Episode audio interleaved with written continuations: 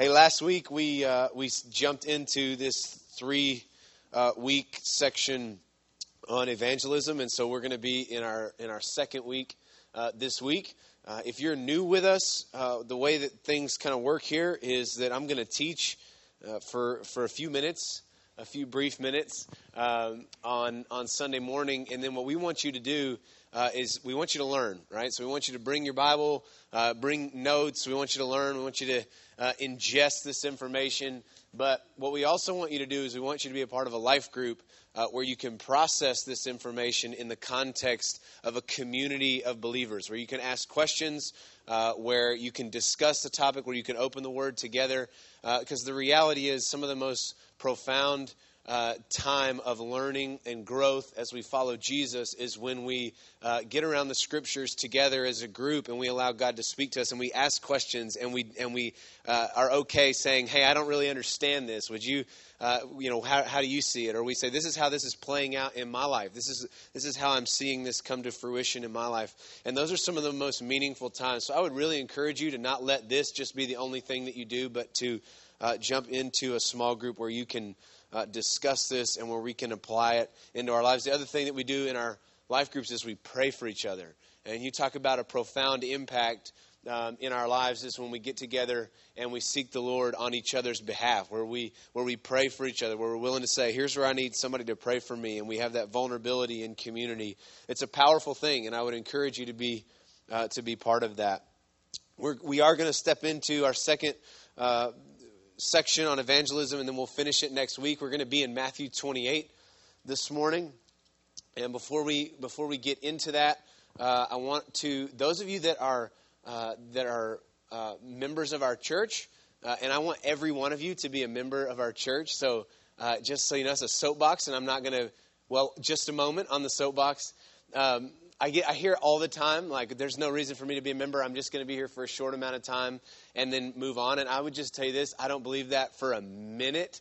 Um, I believe that if you're here, if God has brought you to Nacogdoches, and if God has placed you in this church, then then it's for a purpose, and then it means something. And we want you to be part of what God is doing here. And a huge part of that is becoming a member, si- signing on the dotted line and saying, uh, I'm, I'm in, I, you can have all of me, I'm dedicated and, and bought into this church. And we want you to do that. And uh, some of you are concerned about maybe what your church back home might think of that. And I want to just tell you, I'm sure that it would not be an issue at all. Uh, I can tell you that every pastor I've ever spoken with would be delighted to hear that somebody is deeply investing in their church where they're living. And so any any pastor that I know would be delighted that you're that you're joining. And if they're not, I'd love to chat with them. So uh, anyway. But those, uh, so all that to say, I would love for you to stick around. We are, as you know from last week, we're experiencing some transition here. Um, and Pat announced last week that, that he and April are going to be moving to DFW.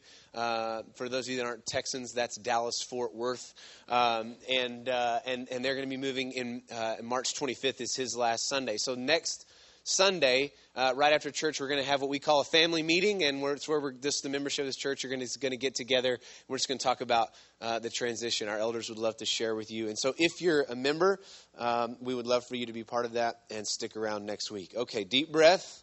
We've got a lot to move through today and uh, and we're going to make it. So last week we began uh, just talking about what evangelism is, and I want to clarify a couple of points and then spend a short time reviewing. The, the, the point I want to clarify is that basically we started out saying we we uh, there is a, a way in which our view of evangelism is kind of broken. When we say evangelism, what we hear is we hear kind of this singular idea of sharing our faith. Now, that does uh, that, that is in line with the definition of evangelism. To, to, evangelize in the scriptures is to share the gospel. That's the simplest uh, way of, of describing that. It is, to, it is to share the gospel. So when we talk about evangelism and we say it's the sharing of our faith, we're correct. But most of us in our mindset have detached that from the, uh, the greater context of what evangelism fits into, which is the Great Commission.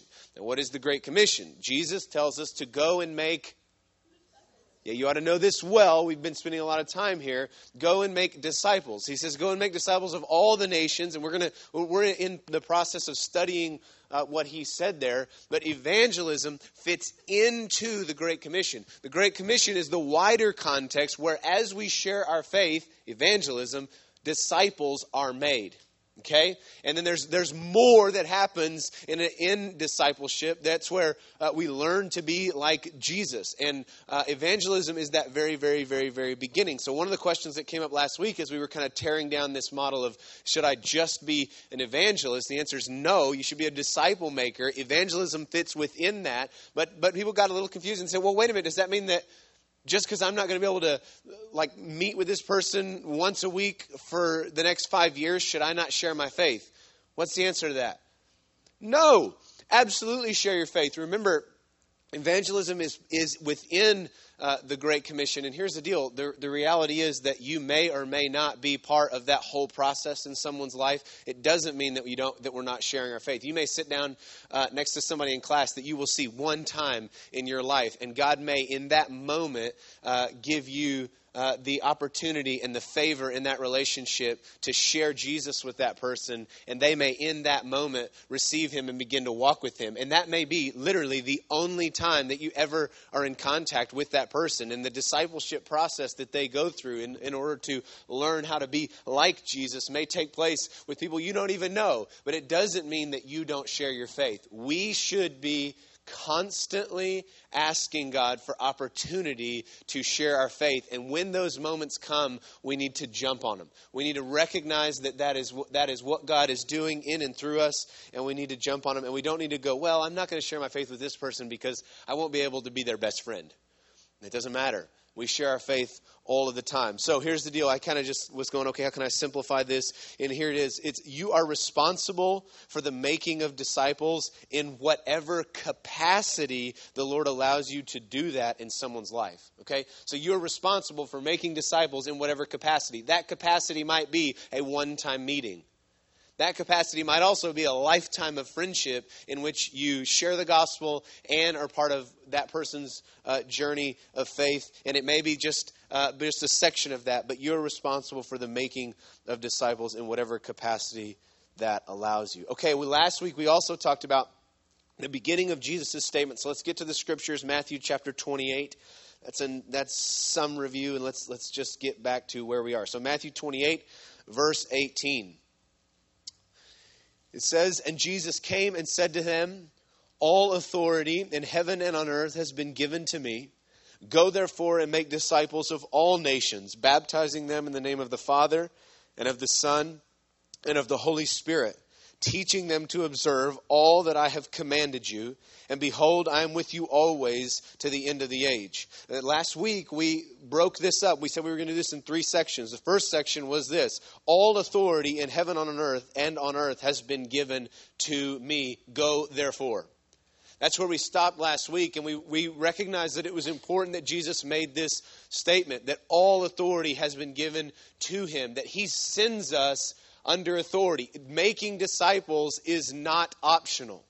If we have, uh, if we have submitted our lives to Jesus, if we are followers of His, then this command is directed to us, and He has the absolute authority to give this command, and He gives it pretty directly, doesn't He? He says, "Go therefore." Now, "Go therefore" comes right after the statement of, "All authority in heaven and on earth has been given to me." It's like when when and I told you last week, it's like when a, when a father says to a kid and they, they, to do something and they say, why? And it's because I told you so. That's why, right? That's, that's, that, that's a statement of authority, right? And Jesus is saying, all authority has been given to me. Go therefore.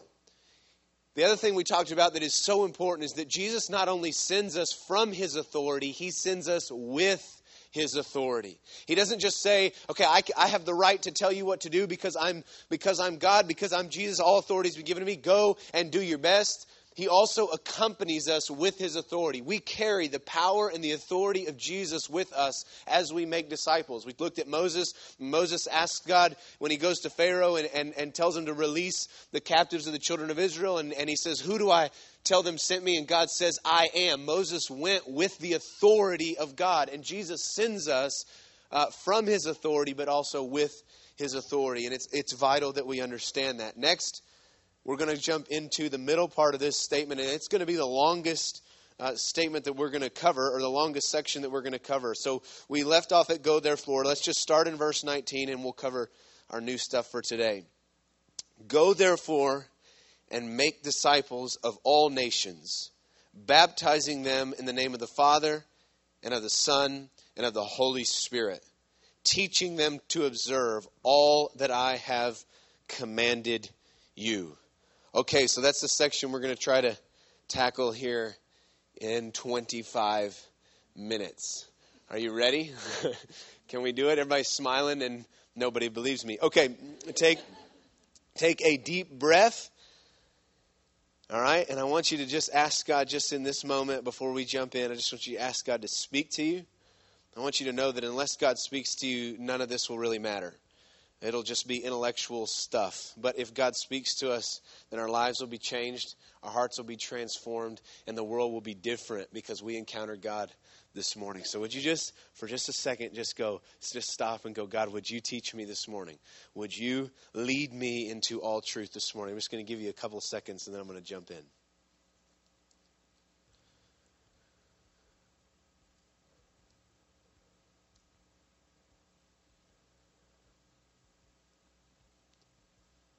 All right, so Jesus tells us to go and make something. He's already established his authority, and he says to go and make something. He doesn't leave this up to us. He doesn't say go and go and do the best you can at whatever you put your mind to. He gives us very specific instruction to go and make what? Disciples. Is it important, you think, that we know what a disciple is? Yeah.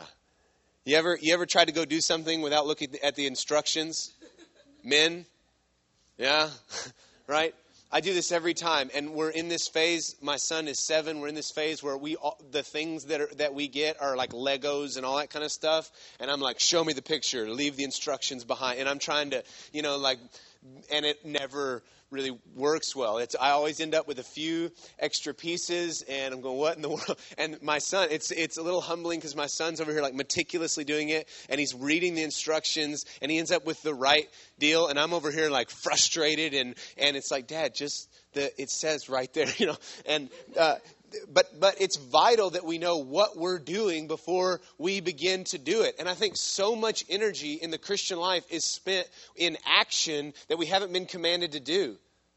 Go and be busy making yourself look really religious and really spiritual. That's not what Jesus said, right? We, we, get, we get busy doing so many things. We, we spend our energy doing so much. And, and, and I think some of the times we never even looked at the instructions. We never even looked back and went, what has God commanded us to do? Are we putting our effort, are we putting our focus and our energy to what God has commanded us to do? So he said, go and make disciples. Well, what is a disciple? Well, we borrowed, when we studied discipleship, we borrowed Dallas Willard's definition. And I'm going to read it again. It says, I'm learning from Jesus to live my life as he would live my life if he were I. Okay? I'm learning from Jesus to live my life as he would live my life if he were I. Okay? So, discipleship, we talked about it. A disciple would be learning from his rabbi exactly what his interpretation of the Torah would be, right? He would follow the rabbi so closely that he would know every single lived way that that rabbi uh, interpreted the law. So, he would, he would understand not by intellectual uh, alone, not by being intellectual alone, but by living in proximity with this rabbi, seeing how he uh, translated uh, the Torah into his life. What does it mean to you? How do you play it out? How does it, how does it get lived out in your life? That's what a disciple would do. And a disciple would learn this so that they could adopt it into their own life and be like their rabbi. But not become their rabbi, be like their rabbi in their own context. You tracking? If, if you want to just, we spent three weeks on that or four weeks on that. Go back to the podcast, listen through those discipleship uh, lessons if you want to go, okay, what's discipleship? Because discipleship has, be, has come to mean something so disconnected from its original biblical context in our culture today, it's important that we reground it in what it meant in the scripture. So that's what it meant. When that word disciple was used, it was very connected to a process of becoming like a rabbi that a student would, would go through. And Jesus tells us, go and make disciples. Now, whose disciples? Yeah, very good. Okay. Go and make disciples of all nations. And how do we know it's disciples of Jesus? He's about to tell us, baptizing them in the name of the Father and the Son and the Holy Spirit. This is very specific that our work is to be to make disciples of Jesus. We are making disciples of Jesus. So, he uses the word make disciples. I don't know if that encourages any of you, but it encourages me. What does it tell us about discipleship? Discipleship is a process. Disciples are made. Disciples are not just converted. Okay? This is again where we have to see evangelism in the greater context of discipleship. Evangelism is sharing the gospel to that end that someone would receive Jesus, but discipleship is not just receiving Jesus, discipleship is becoming him. Right? Discipleship is as Jesus moves into our heart and our lives in the person of the Holy Spirit, and we become like Him because of a process that we go through. Everybody say process. That ought to make you feel so good. You are all in process. You are in process with Jesus to become like him, and he is leading that process. Discipleship is a process. What it also needs to do, first of all, it needs to make us comfortable with ourselves. We need to go, okay, this thing is a process. Quit beating yourself up so bad. Just keep showing up. Just keep showing up and let Jesus do what Jesus wants to do in your life. The other thing it ought to, it ought to do is it ought to fix our minds to a longer term relationship with people. We need to stop being so focused on the, the, the numbers of how many people can I share my faith with and, and, and how many people can I be in Bible study with and how many, like we just have all these numbers and what we're trying to do is we're trying to get really, really, really, really, really, really wide with our reach. And the reality is that discipleship requires depth because discipleship is a process. I would rather you go deep in the lives of a few than wide with so many that you don't have any connection and relationship with. So discipleship is a process because disciples are made. And then here's uh, the next piece of that statement make disciples where? Come on, where? We need to hear this today. Of all nations. So that means there's some that are excluded, right? Come on. Who's excluded in the word all? Look, there's got to be somewhere, right? There's got to be some corner of the earth that God says, not just not them, right? All nations. And we so deeply need to hear this today because this absolutely breaks into pieces the viewpoint that our culture is, is pushing on us that men and women are separated uh, by, by where they come from, that men and women are separated by what they accomplish and what they achieve. In the scriptures, in the view of God, in the kingdom of heaven, there is no distinction in value all are created in the image of God, and all are designed by God to be filled with His Spirit and be disciples of Jesus. There is no exclusion. Discipleship is for all the nations. And I want you to just know that those words from Jesus to his disciples would have been tough words to hear. Because think about the context that they were in. They were in a context where they, all these men were Jewish. And where are they living? What, what is the ruling authority over them? Rome. And it's a violent and, and, uh, and, and, segregated population. There's only, uh, there's only those who are Romans that will, that will succeed. Everybody else must be kept in check. Everybody else must know their place in the world. Okay?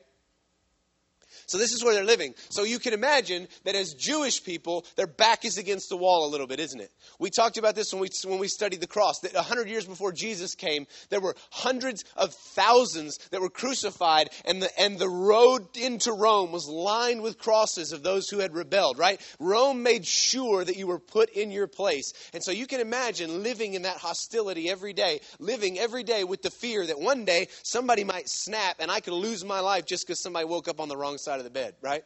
You can imagine what that would create. And then hear Jesus say, Go and make disciples of all nations. They're going, No, no, no, no, no, no, no, no, no, no, no, no. This thing's for us.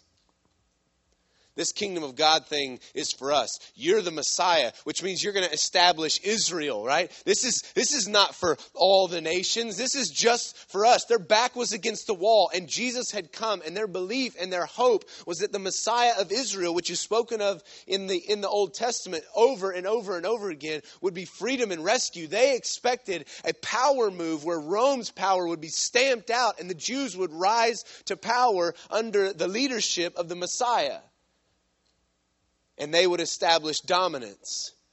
Those that had been forgotten and small for so long would establish dominance. And for Jesus to say, Go and make disciples of all nations, you know what they immediately had to do? They immediately had to look at their oppressor and realize that God's heart was for them too. All nations? All nations? Wait a minute. This thing was just for us.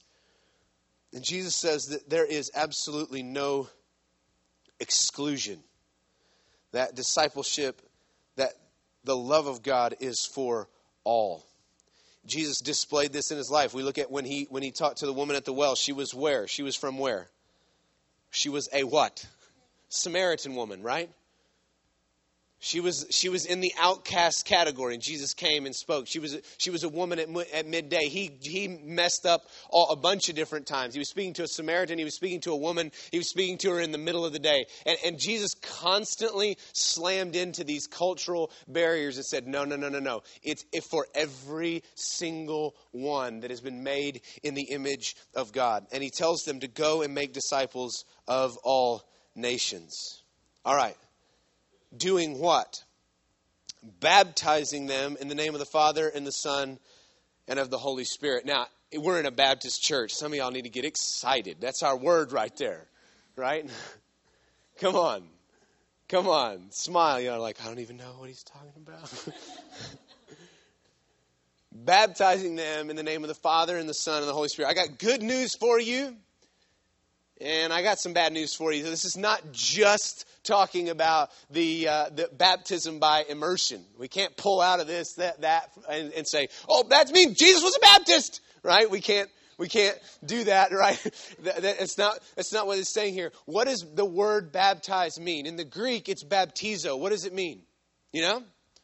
Just curious. Anybody took Greek? SFA doesn't do that? All right? Okay? It means to immerse in, right?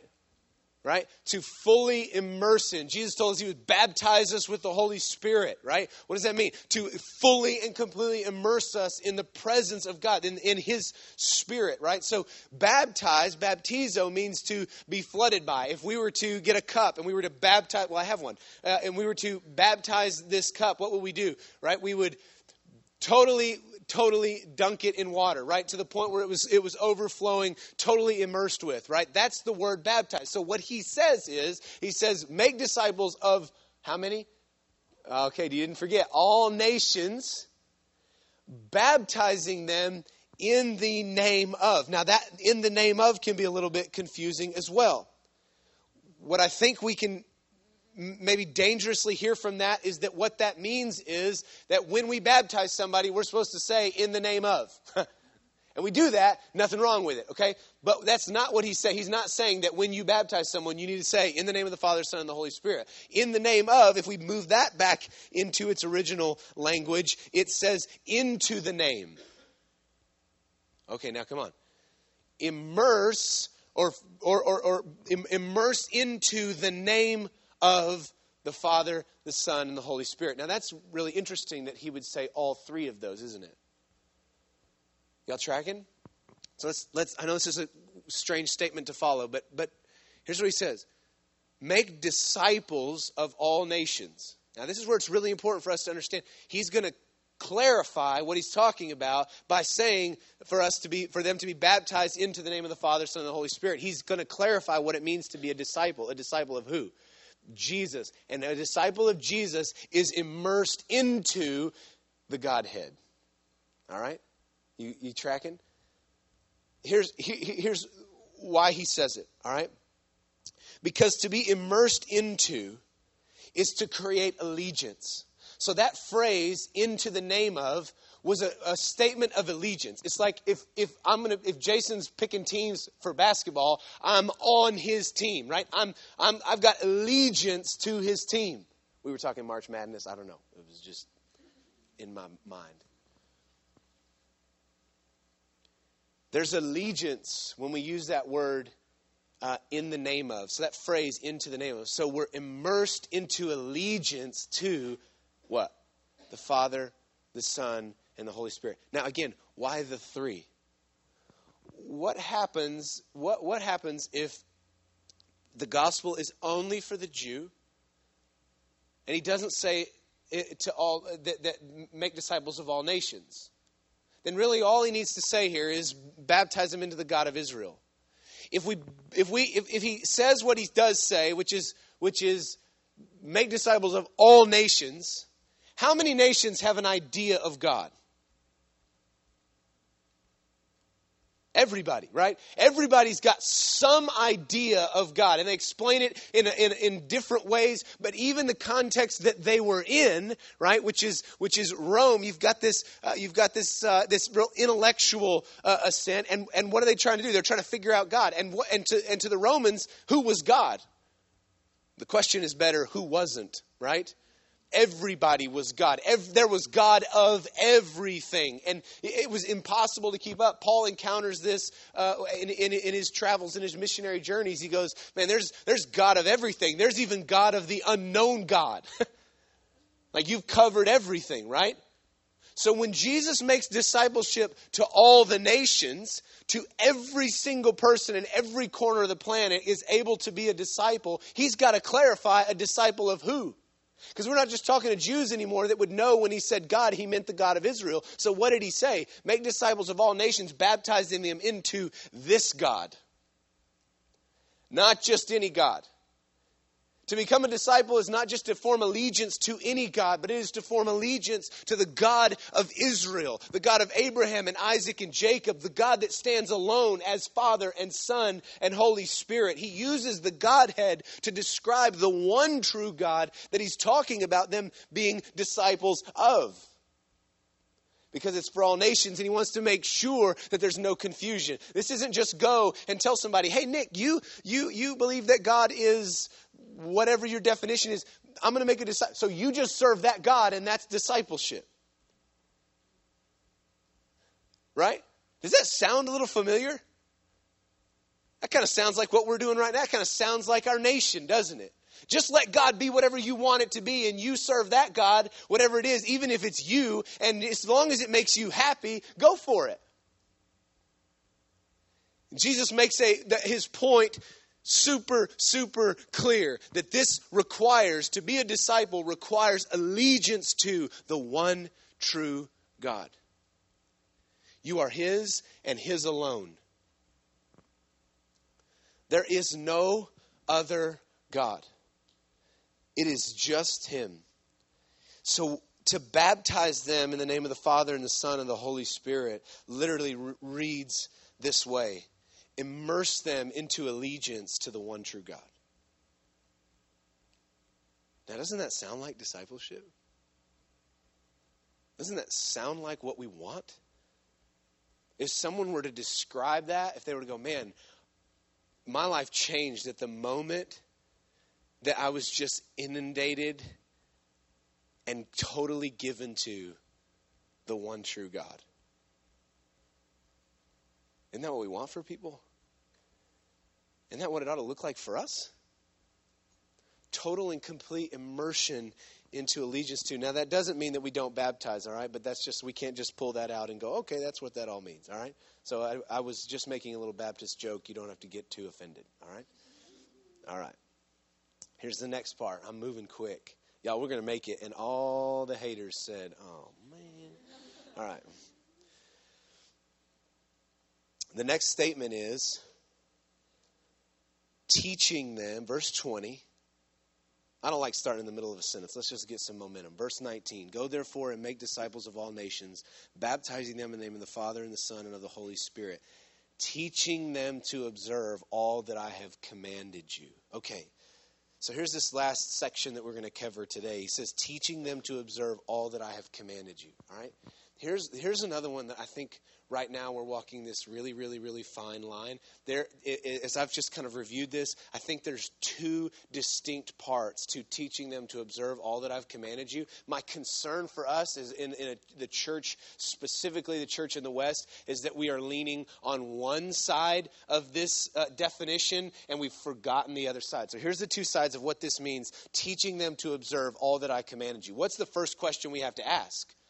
What did Jesus command? Again, it's like if Jesus says go make we got to go make something, what are we going to ask? Make what? Make disciples. So we need to know what a disciple is, right? If Jesus tells you an action word, right? English majors, where are you at? An action word is a what? Okay, there we go. Come on. All right. Jesus gives us a verb. It's to do something, teaching them what should we do in response? Ask a question. Teach them what? right? Teach them to observe all that I have commanded you. Okay, enter in another question. What has Jesus commanded? I think we've forgotten to ask this question. If I look at our current model of discipleship, I think we've, I think we've forgotten to ask this question. Here's the reason why. What did Jesus command us? If we look back in the scriptures, and, and, he's speaking to his disciples, if we look back at what Matthew, Mark, Luke, and John have, have shared with us about what Jesus described and what he commanded, what did he command? There's two categories of things. He commanded us things to do. Okay? That's one category. Things to do. I want to show you a few of those, okay? Uh, I want to show you uh, just a couple. So go to Matthew chapter 6, just to the left a little bit. I'm sorry, Matthew chapter 5. One of the best places to find uh, things to do is in Matthew 5 through 7. It's a Sermon on the Mount. It's kind of just a really concise, and I say concise, it's long, but it's a, it's a concise definition of the way the kingdom of God works. That's the best way I know how to describe Matthew 5 through 7 is the way the kingdom of God works. All right, so what did he say? Here's some examples, some things to do, all right? The, the, the beginning of the, uh, the Sermon on the Mount is what's called the Beatitudes. The Beatitudes, what they're going to do is they're going to realign our value system in order to line it up with the kingdom of God. Okay? Because we have a value system on the earth, right? We have a value system in our carnality, and that value system says be the best you can be. Achievement is the highest end. Make money. Be at the top, right? All these things, we would call those, these are the things that create blessing right? Be successful, follow your dreams, like all that stuff. This is success. What Jesus is going to do, the first thing he's going to do in, in the Sermon on the Mount, is he's going to say, first, you've got to really realign your value system. You've got to see the way the kingdom of heaven works. Because you can't build on a, on a broken value system. All right? So the first thing he commands of us to do is to reevaluate value and blessing. And here's how he does it. All right? Here's just a couple of examples. All right? Let's read verse 2 through 6 and he opened his mouth and taught them. Sounds a little bit like what I commanded you, doesn't it? Huh? Nobody? Okay. And he opened his mouth and taught them, saying, Blessed are the poor in spirit, for theirs is the kingdom of heaven. What did he just command them to do? Be what? Poor in spirit. You tracking? Here we go. Verse 4 Blessed are those who mourn, for they will be comforted. Blessed are the meek, for they will inherit the earth. Blessed are those who hunger and thirst for righteousness, for they will be satisfied. We can keep going. You see what he's doing? He's realigning our value system. He's showing this is how the kingdom of God works, right? If you'll hunger and thirst for righteousness, then what? You'll be satisfied. On the earth, what do we hunger and thirst for? Just throw some things out. Oh, okay. Whataburger. Man, we're in a college filled room, aren't we? How about stuff like success? How about stuff like like fame, notoriety, right? Accolades, all this stuff, right? Stuff, carnal stuff. And Jesus says, wait, wait, wait, wait. In the kingdom, if you'll be hungry and thirsty for righteousness, you'll be satisfied. He's commanding us to live in the kingdom by realigning our value system. So these are things that he tells us to do. He commands us to hunger and thirst for righteousness. So, go back to Matthew 28 quickly.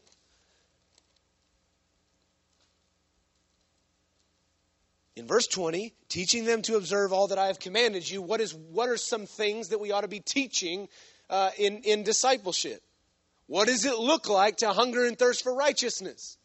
We ought to be teaching that. We ought to be sitting down across the table and going, okay, there's still hunger and thirst for other stuff that's not righteousness in me. What does it look like to develop this hunger and thirst for righteousness?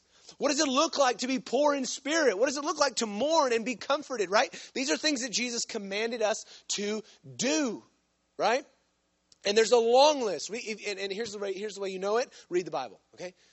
All of what Jesus commanded us is in the scriptures. You will know what he has asked us to do and who he's asked us to be as we read the scriptures. It's all in here. I think, honestly, I think we're doing okay in that department. We hear Jesus give us instructions, and it's like, okay, I can do that, right? I've heard you say, I've read in the scriptures that I'm supposed to, let's just make disciples. So what do I do? I'm going. I'm going to go make disciples, right? Here's the problem Jesus didn't just command us things to do, He's not your boss. Now, He has all authority. Don't mess that around but he's, he doesn't work like your boss at work. What does your boss at work do? Basically, they tell you what to do, right? And how do you get a paycheck? By doing what you've been asked to do, right? The problem is that in discipleship, that's not the way that it works. Jesus doesn't just command us things to do and then leave it to us to go and do it. He also tells us the way in which it should be done. And I think one of the things that we've got so lopsided right now is we've heard Jesus say, okay, what am I supposed to do? We're supposed to save the world. We're supposed to make disciples of all nations. Here we go. And what do we do? We burst out the door with all of our energy, all of our creativity, all of our best ideas, and we try to go save the world. But we've forgotten that Jesus said, now, whoa, whoa, whoa, whoa. There's a way in which I've told you to do it, and it has nothing to do with your creativity. It has nothing to do with your effort. It has nothing to do with your best self. The way that I've commanded you to do it is not from you, it's from me. So he didn't just tell us what to do, he also told us how to do it because how to do it is what advances the kingdom. People don't need to encounter you for their lives to be saved. I'm sorry. I love you and you look beautiful this morning, but you will change no one's life. Your life wasn't changed because you met you. Your life was interrupted and shifted and changed because you met who? God. God interrupted your life by the person of the Holy Spirit and showed you Jesus, and you realized your sin, and you gave your life to Him, and the old you died, and the new you became alive, and you were filled with the Holy Spirit, and you knew God and had relationship with Him, and you will never be the same. And that's what the world needs. And they will not get that if all they're receiving is the church's best effort. If all they're receiving is your best striving and your best effort, the, the, the, world will never meet Jesus. The design is that Jesus lives in you. I heard somebody say one time that we're not human doings, we're human beings. What does Jesus tell us in John 15? What are we supposed to do to bear fruit? Abide where? In him. And he says this this is I, there's no room for discussion. Apart from me, you can do nothing. So what did Jesus command us to do? He commanded us to make disciples by what? Abiding in him. If we disconnect those two things, then we're going to go make disciples based on our own effort. And you're going to get worn out and tired, and people will not come to Jesus. But if we'll realize that Jesus has done two things, He has commanded us to go and make disciples, but He's also filled us with His Spirit that disciples might be made. And my job is to let Him do in and through me what He wants to do, to use me for people to encounter God in me. That's the design. And so, what we've got to do, and this is what the church has to begin to do, we've got to begin to stand up and not just teach people what to do, not just be a place where you come in, sit down, and we say, here's how you should behave, here's what you should do. But we should also be instructing one another in how to live from Jesus, the life that is in us. What does it look like to abide in Him? What does it look like for the person of Jesus in us to nurture us and fill us and move us out on a daily basis? And I want to tell you, for the most part, the church is silent on that account.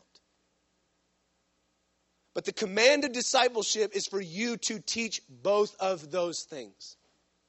I think one of the reasons that we're losing so much traction in our culture is because all we're telling our culture is what to do, how they're behaving wrong, and how they should behave right.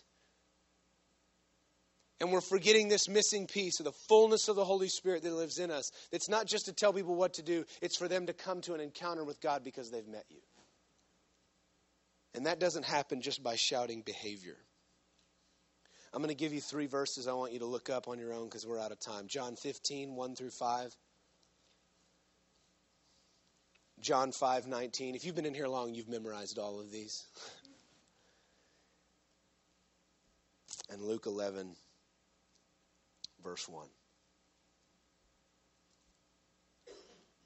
All right. Next week, uh, he's going to say, and it's really connected. I wish we could have done it all. We don't have time. But he says, And behold, I am with you always to the end of the age. That's pretty important. and we're going to talk about what, what he means by that. I'm going to repeat those verses. I hear some whispering. John 15, 1 through 5. what did he say? What's the second one? What was the one? John 5, 19. Luke 11, 1. Let me pray for you. God, uh, thanks just for the uh, incredible opportunity to be able to get together in the context of this congregation. People that you've brought here in this room, even in this room, people from uh, all nations. Then we just get to get around your scripture and we get to uh, we get to allow you, Holy Spirit, to teach us. And the scripture even tells us that we need you to teach us, that you're the one that leads us into all truth and, and you're the one that transforms us. And so as we've positioned ourselves in humility before you today, God, and we've asked you, we told you before we even started, God, would you teach us? And so I pray that that in the way in which you've taught us, we would let that soak in. Just that you would just highlight God, what, what you're teaching us and that we would not dismiss it quickly and, just be a lesson we learned in Sunday school, but that we would realize that the God of the universe is speaking to us, that you are moving and acting in our lives, and you want to encounter us to transform us, to be like you, that the nations would know you. So, God, I pray that you would uh, deeply plant those seeds that you've spoken to us today and that they would uh, in the days and weeks and months and years ahead, that they would grow and that they would bear fruit to the kingdom. Pray blessing over all of these students. Thank you for them. Thank you for their fire and their energy, God. And we just ask for a great move of God in our city and on our campus because of the power and the work of Jesus. Amen. Amen. All right. We'll see you next week. Have a great day.